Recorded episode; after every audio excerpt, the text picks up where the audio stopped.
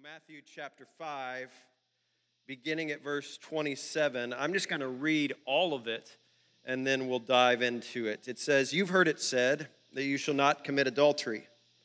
But I say to you, everyone who looks at a woman with lustful, lustful intent has already committed adultery with her in his heart. If your right eye causes you to sin, then tear it out and throw it away, for it is better that you lose one of the members than your whole body be thrown into hell. And if your right hand causes you to sin, then cut it off and throw it away, for it is better that if you lose one of your members than for your whole body to go to hell. It is also said, Whoever divorces his wife, let him give her a certificate of divorce. But I say to you that everyone who divorces his wife, except on the grounds of sexual immorality, makes her commit adultery. And whoever marries a divorced woman commits adultery. Nothing controversial there at all this morning for us to start with, huh? Uh, this is a tough conversation.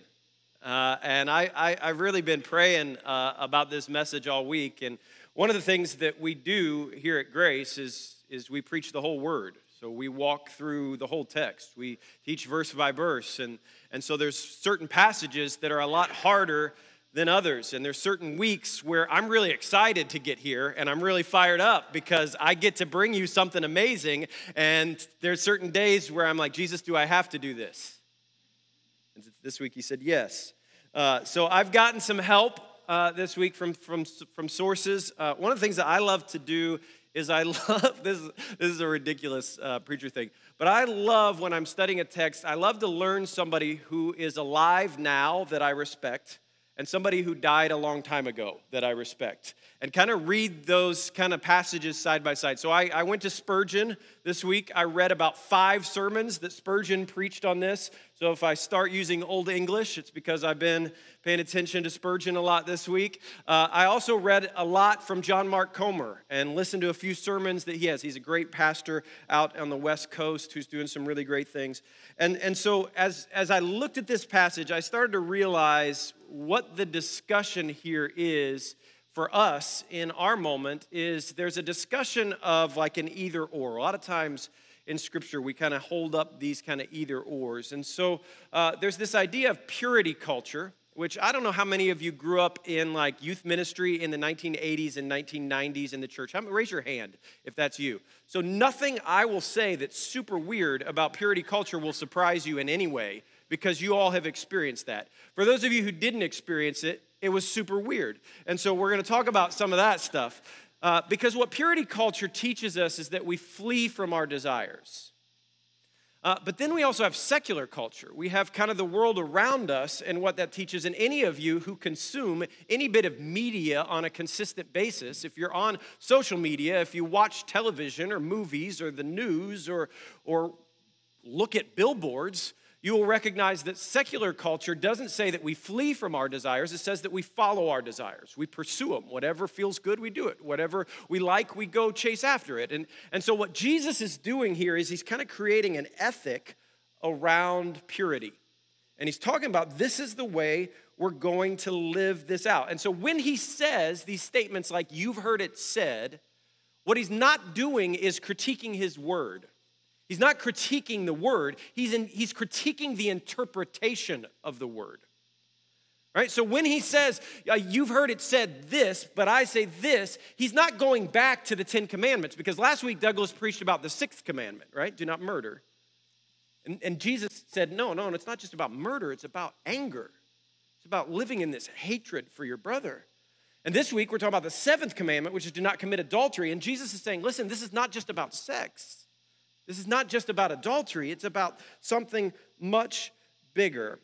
So I grew up in the 1980s, 1990s in uh, a youth group in Dayton, Ohio, uh, and, and I went to this ultra, ultra conservative Christian school. So very, very conservative, very weird. So just think about all the weird cliches that you have in uh, about uh, the church and about God and about sex and about all of those things, and they all existed in my high school. I promise you, I have I, I experienced some of the weird. I this isn't in my notes. Maybe I shouldn't tell this story, but it's just super weird. I, I went. I showed up one day to my history class, and my teacher had been gone because his wife just had a baby. And he said, I've brought the video of my wife giving birth for you to watch. Who wants to watch it? I was the only kid in the class that was like, heck no, I'm not watching that. I went out in the hall and stood by myself while all the other weird kids in my school watched this woman give birth. Like, it was just super weird, right? The church can be super weird, and there's lots of weird things. And, and, and I can understand where this kind of movement of purity culture came from. Uh, it, it's actually good hearted, and I'm guessing the people that developed a lot of these things had good intentions in mind. In the same way that the Pharisees, when they were interpreting the law, in many ways had really good intentions. They wanted to value the Word of God. They wanted obedience to be important. They wanted holiness to matter. And so they interpreted the law in a certain way that valued those things and lifted those things up. And so I can understand where some of these things came from, but the problem was it caused so much damage to young people and actually taught us a terrible theology. So my sister, we went to this ultra conservative Christian school. My sister went to prom. And at prom, uh, she showed up at her prom, and, and it was her senior year of prom. I had already graduated at this time. She showed up to her senior year of prom. There was a woman at the door. Um, I, I don't know who this woman was, but she was measuring skirts. Very biblical thing, holy, holy thing. She had a ruler. And if your skirt was a certain amount of inches not connected to your knee, then you were not supposed to be there. And apparently, prom was the time where the short skirts came out the most. So the short skirt monitors came out the most at that time. So this is what they did it's a burlap sack. They wrapped it around my sister like this on the night of her senior prom, that was supposed to be one of the best nights of her life because her skirt was a half inch, half inch shorter than the regulations. This is what Pharisees do, guys. They measure skirts with rulers. They shame children. This is the inter- he he was pretty angry about it. Um, we used to have the, like a once a year kind of like a true love waits kind of thing, and we would all gather together and they everybody a lot of bunch of people brought purity rings, which was like a wedding ring before you get married that it's like a not have sex ring was kind of what it was and and so you we we would do the ring kind of thing and we do this every year and we'd gather together in our youth group. And i just remember thinking as a kid like and i wasn't i, I was all i was like okay if this is what i'm supposed to do like oh that's fine i'll do this. It's just what jesus tells me to do. But i just thought it was weird that there were a bunch of kids like putting their arms around each other singing songs about not having sex and stuff like that. Like it was just weird. It, there was just weird things about it. And and uh, my youth pastor god bless him he would stand up in front of the, the, the youth group every year. He did the same illustration every year. And I can remember my freshman year feeling like this is super weird. Like, I don't know what I don't like about this illustration, but I don't like it. And by the time I was a senior, I figured it out. So, what he would do is he would hold up a rose and he would bring some scissors out and he would talk about, he would tell the story of a girl. It was always about a girl for some reason. And in the story, he would talk about like the girl was giving herself away to different people, and he would tear off petals of the rose.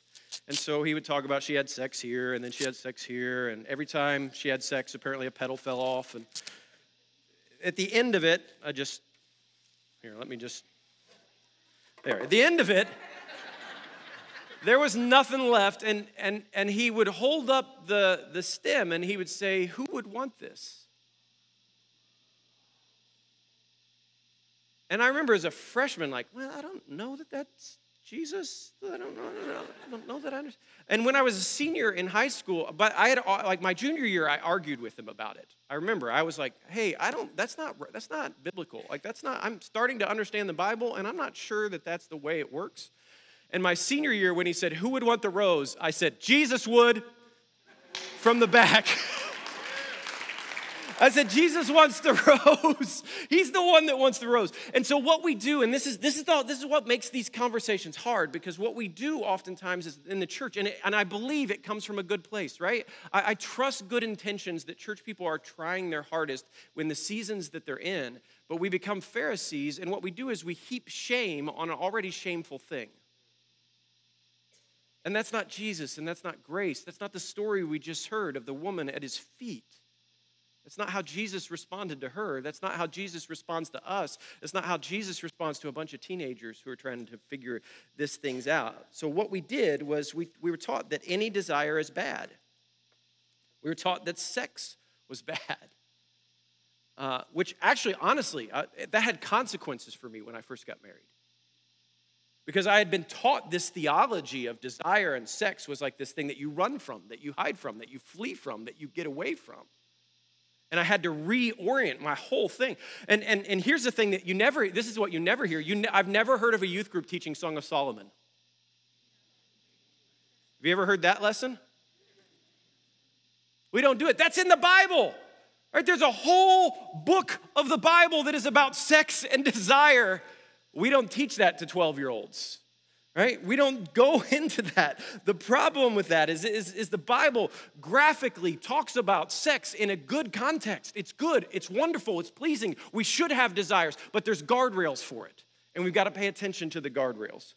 So, the, the opposite of purity culture is secular culture. And so the church oftentimes says we've got to flee, while, while secular culture says, no, no, no, this is what we do. We just follow. We just follow our desires. We live in a post truth culture, guys.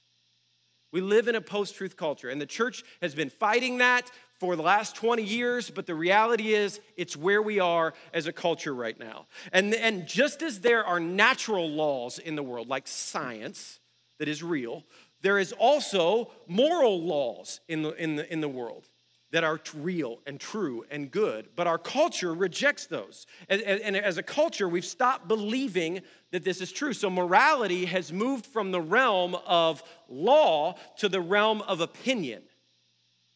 Morality has moved from a, to a feeling or a bias or an upbringing so we can write it off and we can follow whatever it is that we want to achieve. And so we're left with a culture that doesn't believe in any objective standard of good and evil. And it's troubling and it's hard because Jesus says there are natural laws. There are laws about morality. There are ways that are better than other ways. And also, if you tease this out, it just all falls apart. Because there's certain things, no matter who you are, no matter what you've done, we know are wrong. Right?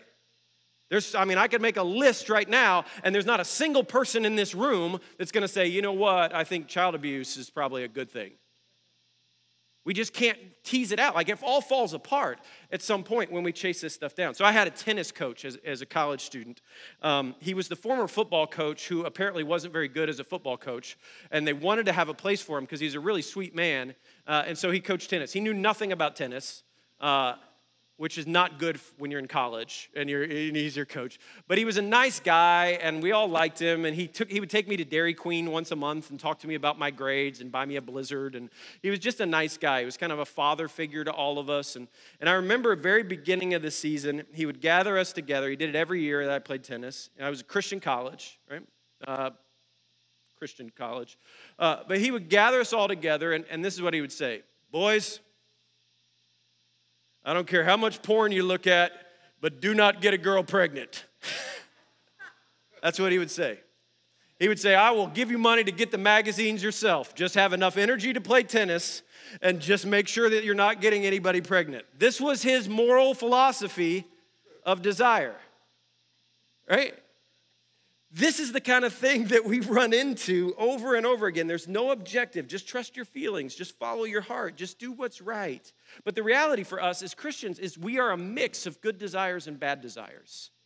Inside my life on any given day, I have desires that are true and good and holy and come from the Father, and I need to learn to follow those desires. I also have desires that are evil and wrong and terrible. Like, can you imagine if somebody was in your head all day and they heard the things that you thought about them? They heard the things that you wanted to say but didn't say. They heard all of those things. That would not be pleasant for anybody. But secular culture says, follow your desires. So here's what we have we have this belief that purity culture says, flee. We have this belief that secular culture says, follow. But I believe that Jesus is inviting us to something different here in the Sermon on the Mount. Jesus is inviting us to surrender our desires. He's inviting us to take our desires, whether this is about sex or anything else, take our desires and say, I surrender them to you, and I ask you to guide me and direct me to what is true, good, right, and holy in your sight. Because we don't want to flee from something that God has said is good.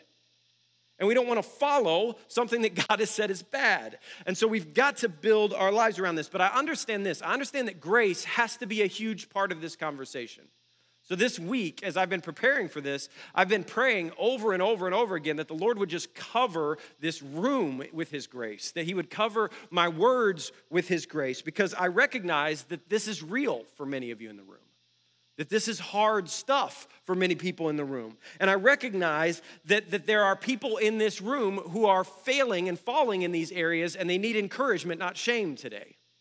I recognize that there are people who are fighting the good fight today, and you're further along today than you were yesterday, and you're battling against your lust and your desires in the right way and in a holy way. I recognize that there are marriages that are on the fringe of falling apart at any moment in this room. I recognize that there's a lot of pain in this room around these things, and the last thing I want to do is be a Pharisee that shows, throws more shame on top of shame. And so I'm asking for your grace. I haven't made anybody mad for a while, so maybe today's the day. But I'm asking for your grace today as I try and interpret this. And I want you to know that if there's anything that comes out of my mouth that's not full of grace, I've been praying that the Lord would give me grace today. And if there's anything that comes out of my mouth that's not full of truth, even if it's a hard truth, I've been praying that the Lord would guide me and direct me today in those things. So I, I, I, I, want to be there. Let's, let's start breaking this down. Verse 27 You've heard it said, You shall not commit adultery. This is the seventh commandment of the Ten Commandments do not commit adultery. Um, remember, Jesus is critiquing the Pharisees' interpretation of the law, not, in, in, not the actual law. Because what's happening here, whenever we're given a law, you can go back to your childhood, right? You, you can go back to when you were six years old and you were given a law or a rule. The moment you hear the law or the rule, you start trying to figure out a way around it. Right? Kids do this. It's just natural for us. We start to find the loophole. What's the loophole in this? How do I get around this? How do I figure this out? And so everybody is interpreting the Old Testament law. Everybody's interpreting the Ten Commandments, but everybody's trying to find some sort of loophole around this. So in Jesus' age, you have to think about this. Think about purity culture in Jesus' age. Oh boy. Everybody's wearing head coverings, right? Women are not permitted to do much of anything, right? This is an oppressive society and culture for, towards women. And when the topic of adultery comes up, it gets even worse. Uh, so think about purity culture, but multiply it by a thousand. This is what Jesus is standing in. Because adultery is technically any sexual immorality that violates the marriage covenant.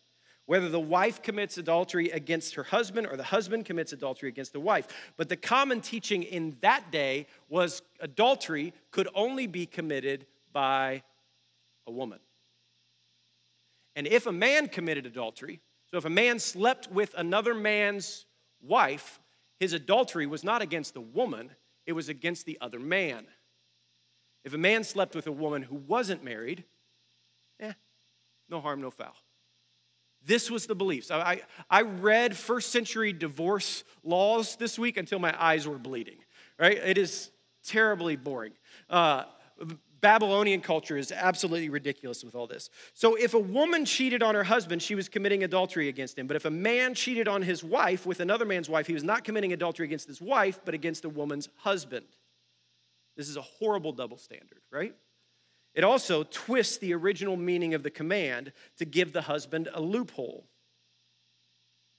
So, Jesus, here's what Jesus is doing. this is what the Bible does. I, I, I, the Bible gets a bad rap with women and some of it justifiably, because the Bible is behind where our culture is in the way that we treat women right now, in a bad way.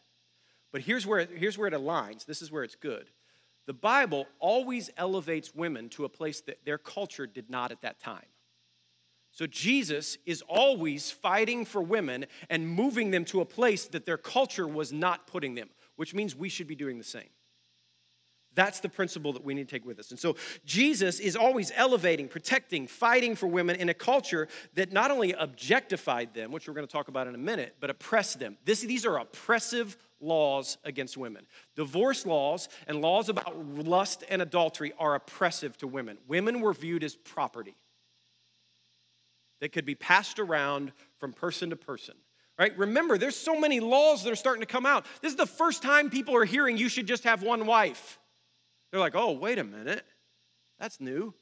Right? This is this is a, you got to put yourself in the place of culture. But Jesus, in the midst of all of this, is not is not just saying don't commit adultery. He's teaching us what to do with our desires. Jeremiah 17, 9 says, The heart is deceitful above all things, and it's desperately sick, so who can understand it? Which means our desires are difficult. It's hard for us to understand our desires, and our desires can be deceitful. They can lead us to places where we follow something in the wrong way, where we, we, we go in the wrong way. So we learn to control our desires and we don't give away our, ourselves to our flesh. The Bible over and over again talks about the desires of the flesh. This phrase, the desires of the flesh. Galatians 5 says this For the desires of the flesh are against the spirit, the desires of the spirit are against the flesh. For these are opposed to each other to keep you from doing the things you want to do. This is really important, right? The way the flesh works is opposed to the way the spirit works. And so in you, there is a desire to do something that you're not supposed to do. This relates to sex, this relates to money, this relates to our language. This relates to anger, like we talked about this last week. Any area of our life, there is a desire to do things that we should not do. So, what do we do with that? So, it says, if you're led by the Spirit, you're not under the law. Now, the work of the flesh are evident sexual immorality, impurity, sensuality, idolatry, sorcery, enmity, strife, jealousy, fits of anger, rivalries, dissensions, division, envy, drunkenness, orgies, and things like this. I like it that he throws the things like this so they can, and then there's a lot more that we can put here, right? Things like this, like drunkenness and orgies. I warn you, as I warned you before, that those who do such things will not inherit the kingdom of God. So, listen, here's the temptation when we're reading this, and I, I just want to lay it before us. The temptation is to say that Jesus is old and out of touch, that Jesus doesn't understand culture now, that Jesus lived in a completely different world than we live in. Imagine if Jesus was in Atlanta in the summer, he's going to have a hard time. Right? Well, like imagine what's going on there. And if we dig down and discern, we've got to choose follow or flee. And I want to suggest that there's a better way than that. I think if we dig down and discern, we recognize that we can trust Jesus with our desires. And that's really good news. That I can trust Jesus with my desires, that I can surrender them to Him, I can trust Him and we realize that surrender is hard and difficult, but I can trust him with it. Verse 28 says, But I say to you that everyone who looks at a woman with lustful intent has already committed adultery with her in his heart. This is Jesus flipping the script on everything, right? So Jesus is saying, Listen, listen, listen. All of your laws are oppressive. The ways that you've set that up are oppressive. We're going to get to that at the end. But Jesus also says, Listen, I, we're not going to oppress women, but we're also not going to objectify women. And so this isn't just about an act of sex, this is about the heart. This is what Jesus is doing on the Sermon on the Mount that we forget when we become Pharisees. Right? Because Pharisees are all about the law, they're about the rules, they're about the regulations. But Jesus is saying, No, I'm about the heart. I'm about transforming you from the inside out. I'm about your motives and motivations. I'm about what's going on beneath the surface and not just what's seen uh, in, in front of everybody. I want to clean the, uh, the, you want to clean the outside of the cup, but keep the inside dirty. I want to clean all the cup. I want to start in the heart because out of the heart the mouth speaks. Out of the heart evil comes. I want to transform you so that you actually become like me, not just so that you look like you like me or you look like you're obeying me. I want to actually teach you and train you to trust me. And so, what Jesus is doing in the Sermon on the Mount is this beautiful, beautiful work of talking about the heart. The law is kept and broken in our heart, guys. It's not in our behaviors and in our actions, it's in our heart. And so he says, anyone that even looks at a woman with lust in his heart. Now, listen, I, I, I want to be clear on this. This is not saying don't appreciate beauty. This is not saying you can't, you, like, you have to walk around with a mask on everywhere you go.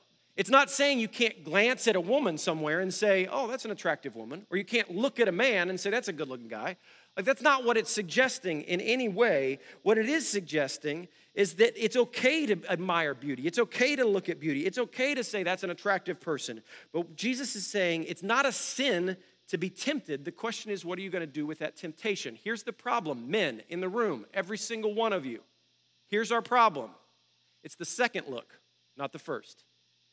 Can I get an amen? That's the problem. The problem is the second look. We cannot control our temptation, but we can moderate it. Martin Luther said this about temptation and sin. He said, I can't stop birds from flying over my head. I cannot do that. But I can stop them from making a nest in my hair. Fellas, it's the second look, right? This is what Jesus is warning about. He's warning about the second look that leads to lust. To look at women lustfully, according to John Mark Comer, is when we gaze at a woman in order to get sexual gratification from her body. The NIV says when we look with lustful intent. It's when we're looking in order to lust or to fuel sexual desire. Dallas Willard says it's when we use a woman as a visual presence in order to fantasize. So the discipline for us is we do what Paul says we do with our thoughts we take them captive, we control them, we're disciplined, we recognize, and we avoid the second look. Jesus is working against the objectification of women. So listen, don't hear what I'm not saying here. I'm going to say this about three or four times. Don't hear what I'm not saying. I'm not saying that we're not supposed to desire. I'm not saying that we're not supposed to appreciate beauty. I'm not saying that sex is bad. What I am saying is looking at a woman with who is not your spouse with lustful intent will lead us to bad places. Song of Solomon is not included in the purity conversation, but Song of Solomon is full of desire, guys. It's full of it. If there's kids in the room, earmuffs. Uh, Here's what it is it's a poem about extravagant lovemaking. It talks about oral sex, guys. It's in the Bible. It talks about yearning and searching and hiding and finding. Breasts are compared to fawns. A man's penis is compared to sweet fruits. His genitalia is a bag of myrrh, which apparently is a good thing. The women in the is a garden of pomegranates that should be eaten. Lips and mouth are like honey and milk. What the Bible is saying is sex is great, beauty is great, desire is great. All of these things are wonderful. The problem is when we turn it into objectification. Right? This is really, really important. And as we walk through the entire Sermon on the Mount, this relates to almost every one of the passages that we're talking about. The problem is when we turn people into objects to get our desires. That's objectification. Somebody else becomes the way that I fulfill my own desires, and I don't care about what happens to that somebody else. That's the problem. And so we do the same thing with money. We do the same thing in lots of different areas, but what we were taught to do is not to do this. This is that, that idea of adultery of the heart. So the Pharisees are so wrapped up in the legalities and the technicalities that they forget the most important part is the heart. Nobody wakes up and has an affair on an accident. It doesn't happen. It starts with a second glance and then a third glance.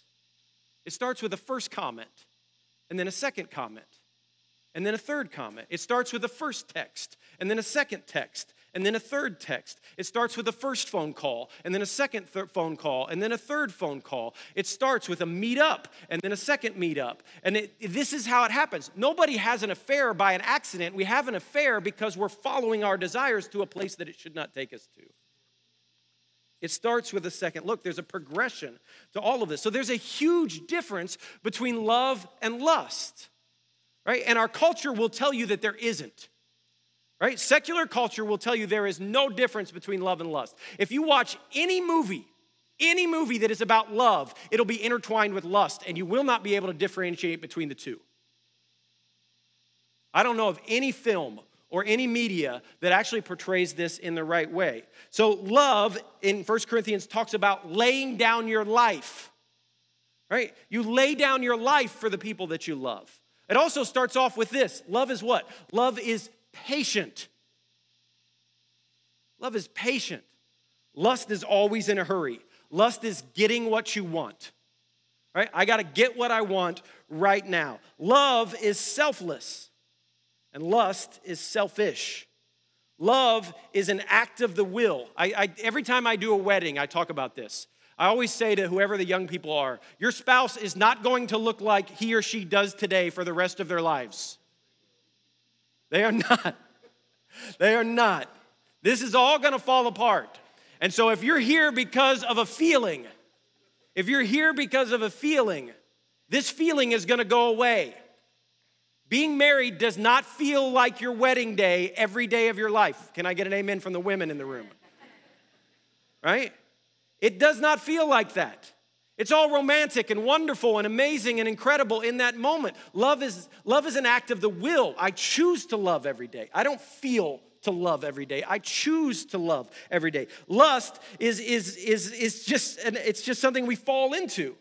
It'll be destroyed by the flesh because it's just this idea of I, I, no matter the cost, no matter what happens, I'm going to follow my flesh into whatever I feel. And the problem is, if, if, if love is about a feeling, then I'm going to fall out of it and fall into it. Love, love is a choice, lust is a feeling. Love seeks to serve, while lust seeks to control. And we could go on and on with this, guys, but our culture is working overtime to tell us a lie is working overtime to tell us that lust and love are the same thing. And the Bible says, no, they're not. Love is beautiful, love is good. Love does not oppress, love does not objectify. Love lays down its life for the people in which it serves. Jesus' solution is not to stop having desires, it's to surrender your desires. It's to place them under the mantle of love and not lust and sort it out. Verse 29 If your right eye causes you to sin, this is a fun part, tear it out and let it be thrown away. For it's better that you lose one of your members than cast the whole body and be thrown into hell. And if your right hand causes you to sin, then cut it off and throw it away, for it is better to lose one of your members than the whole body go to hell. Um, this is exaggerated speech, guys. Are you with me?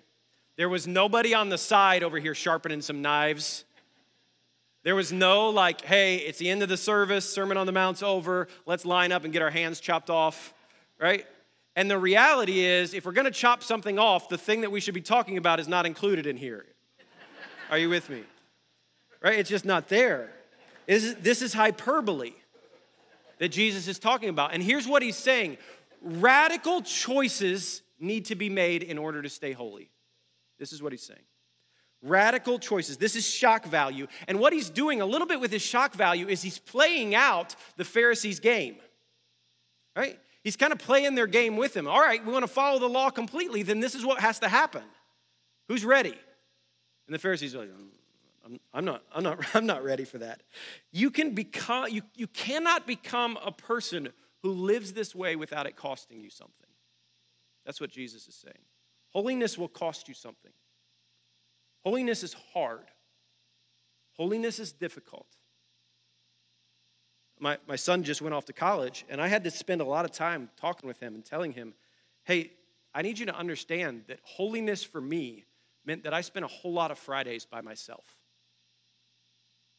Because everybody else was going to do stuff that I couldn't go do with them. And it was hard and it was difficult and it felt lonely. And I felt like all these other people are doing it. This is why, why can't I? But it was the right choice. And so let, us let's, let's flesh this out a little bit. Like, let's think about media. Let's think about TV shows or movies or those kinds of things. It's available to all of us. All of us can stream all kinds of different things. There's all kinds of things that have come out in the media and, and, and movies and those kinds of things. The, our, our, our purity culture would say, like, we just flee from media, right? You write blogs about how Harry Potter is bad, you just run away from media completely, right? That's what you do. You just flee from anything. You don't watch TV, you don't watch movies, you don't read books, you just kind of, you just read your Bible. Uh, secular culture would say, you just watch whatever. It's really not that big of a deal, right? You can watch whatever you want to watch. What Jesus is saying is that what I want you to do is I want you to surrender your consumption of media with me. I want me to help you discern what you can watch. So, so uh, th- this is when I say this, I'm not being prescriptive. I'm talking about this is my life. I can watch a violent movie and not get violent. I can. I don't know if I'm not a violent person, but I've never been watching Taken and decided to get a gun and go chase somebody down, right? Uh, that's just never happened to me. I can actually hear some movies that have some language and that language doesn't come out of me. I don't know. Maybe that's not true for you. I know people that that's not true for. But for me, I can I can hear a little bit of bad words and not immediately start cursing at my children, right? I've never been able to watch a sex scene on television without lusting. I can't do it. I can't do it. You take the top, let's just say 0.5% of beautiful women in the world and have them take off their clothes. And I don't think there's many men in the room that can watch that. And so I have to filter my media through that lens. I will sin if I watch this. And so I've got to fast forward sometimes. It's awkward. I got to say, I got to fast forward. Or I have, honestly, this is ridiculous, and I don't do this to show. I've closed my eyes at times. And there's times when I make a mistake and I watch something that I shouldn't watch. And I've never felt good about that afterwards. Right? So when we think about the way we consume media, we've got to think about those things. You can do the same thing with your phone. Right? How you manage your phone. You can do the same thing about how you manage your social media intake. I was listening to somebody talk about social media this week and they were talking about Instagram and they were like, Instagram's fun. I'm like looking at my friends until I hit the search bar and all kinds of crazy things start popping up. So, like, his rule is I never go that way, right? Is it right? Like, I never go to the right side where there's search things. I just don't go that way because there's danger there. I, it's great for me to see what my kids or what my friends ate for dinner and that they had a fun family time and that the Braves won or those kinds of things. But when I go to that search thing, trouble starts happening. So I always stay away from that.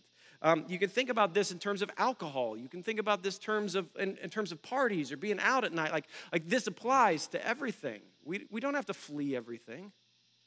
We also don't need to follow everything. We need to surrender it. And we need to say, Jesus. And it may be different for some of us. And that's okay, but we fight for holiness. We're willing to battle for it. Um, here's a hard thing. I, I want to talk to the young women in the room because my daughter turned 11 and decided she doesn't want to wear any clothes right? So, so I don't know what happened in her life, but I'm being very serious about this. My daughter turned 11 years old, and just suddenly, I, I think social media, I think this idea of following culture, there's a model of what beauty looks like in our culture, and beauty looks like skin. Uh, and and uh, it's very tricky. So listen, don't hear what I'm not saying here, please. Women in the room, I am not saying it's, the, it's your responsibility to work through the lust of men. That's not your responsibility. That's not what you need to do. But Jesus' culture is not ours. And what I am saying is you don't need to dress in a way that someone would objectify you. You don't need to dress in a way that gets you attention. You don't need to dress in a way that causes your brothers in Christ to sin. I, am telling you, I know in this church there are really, really good men who are battling with their lust every day and who are winning. They are submitting and surrendering it to Jesus. They are fighting it and they are battling it. And I'm asking you, as sisters in Christ, to help us. I'm asking you to help and, and to battle with us because this is the reality of, of this. And listen, this has been hard and, and, and challenging and difficult. And, and I'm not saying in any way that because you dress a certain way that men are allowed to do something towards you, or please don't hear any of that. I'm not jumping to purity culture. But I am saying Pay attention to what Jesus wants you to wear. Pay attention to what Jesus is inviting you into. Pay attention to what purity looks like in the way that you dress and in the way that you carry yourself, in the language that you speak. All of those kinds of things. Pay attention to those kinds of things. Whew. Let's get to the fun part now. Verse 31. Lord help us. It was also said, Whoever divorces his wife, let him give her a certificate of divorce. But I say to you, everyone who divorces his wife, except the ground on sexual morality, makes her commit adultery, and whoever marries a divorced woman commits adultery. So if lust is dealing with objectification, divorce is dealing with oppression. This is a big deal in Jesus' culture. Uh, and here's what I will say about Jesus' culture and our culture that are similar divorce is easy. We've made divorce way easier than it should be. I have lots of friends who've been divorced. I have lots of neighbors and people that I'm connected with. Never has one of them said, It was great. It's really good. It's a good thing. It's terrible. It's hard. It's difficult. It's challenging. It shouldn't be easy, but it is easy. Deuteronomy chapter 24, verse 1 is talking about this because this language comes up of this certificate, this idea of this divorce certificate. So I started tracking down, like, what does that mean? Where is this? It's, it talks about it seven times in Scripture, this idea of a divorce certificate. And I, I had to do a ton of research to actually figure out what's actually going on here. here here's what Deuteronomy 24, verse 1 says. This is in, in our Bible. If a man marries a woman who becomes displeasing to him because he finds something indecent about her, then he writes her a certificate of divorce, gives it to her, and sends her from the house.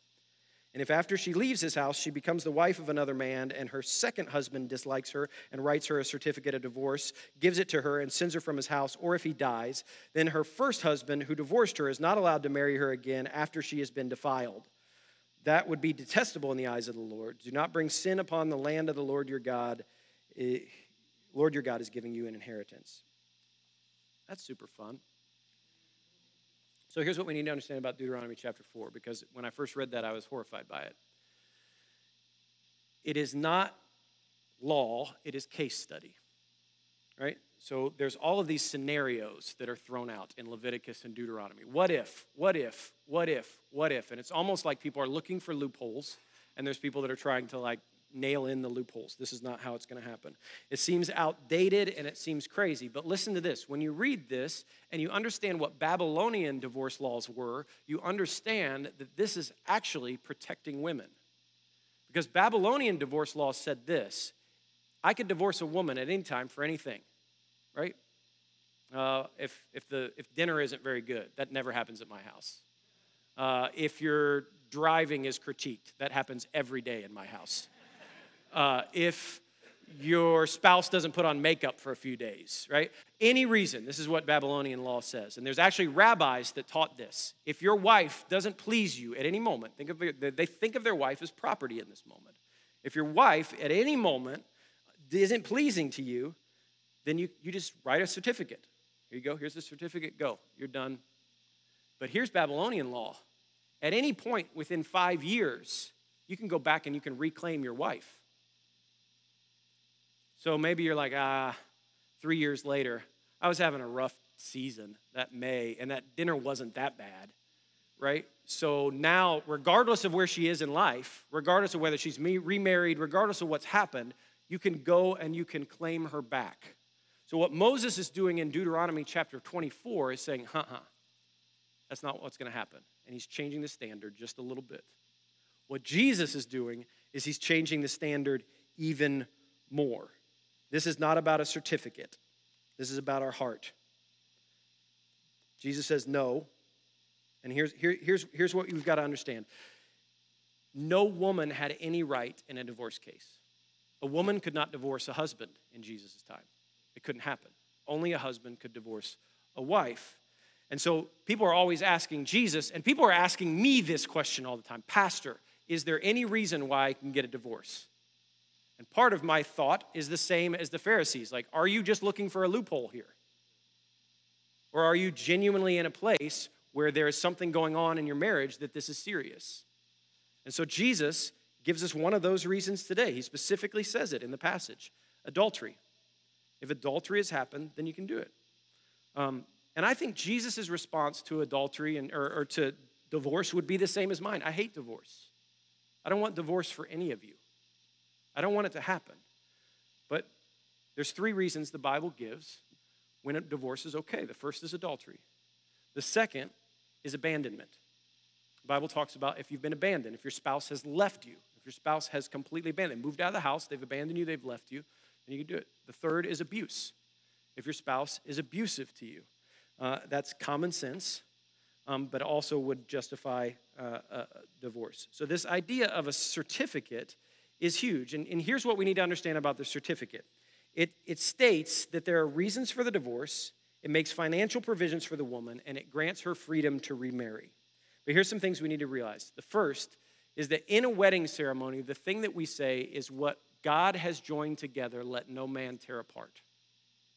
I, when I do wedding counseling with people, when I do marriages, the one thing I remind them over and over and over again is this is a covenant, not a contract. You are making a covenant right now. And the problem with your covenant is that it's not just between the two of you. You've brought a third source into this the day that you brought me in to proclaim these words. And so, if you want to be married in a church, and if you want me to be the pastor that does this, I need you to understand this is a covenant and not a contract. Contracts can be voided at any point, contracts can be disputed and fought, covenants cannot. And so when you are married, God is actually saying, I'm joining you together. The second thing is that the certificate is not the most important thing, the heart is. Right? Nobody's like, why did you get married? Well, we just needed that certificate. We just needed that little marriage license. Everybody's because I'm in love. Because this is where my heart is. This is, this, is the, this is the thing. And then the last thing is that divorce is permitted, but not commanded after adultery, abuse, and abandonment. So in those moments, adultery is permitted, but it's not commanded, which means you have to do what's wise. Now, listen, do not hear what I'm not saying. I'm not saying, women, if your husband is abusing you, go back and don't get a divorce. That is not what I'm saying. In fact, and this may make some people angry in here, there have been times when people have come to me and said, Should I get a divorce? And I say, Yes, you should get a divorce because you are in danger, your children are in danger, and this is not a safe place for you to be. The Bible says that's okay. Right? We're having fun now, guys. We're really, really enjoying this. 1 Corinthians 6:12 says, "All things are lawful, lawful for me, but not all things are helpful." You may have permission to divorce, but that may not be the wise thing to do. I think grace exists. I've seen marriages that have been rescued from terrible things. I've seen marriages that have been rescued from awful, awful things and hard and hurtful and painful seasons where people thought we'll never recover from this. And year after year, healing begins to happen, and Jesus redeems and restores and makes whole what's broken. So here's the question we can follow, we can flee, or we can surrender in all of these different areas. Uh, I, I, we can follow and do whatever we want in the moment. We can flee and make everything about the contract. Or we can surrender and say, Jesus, what do you want me to do with my marriage right now?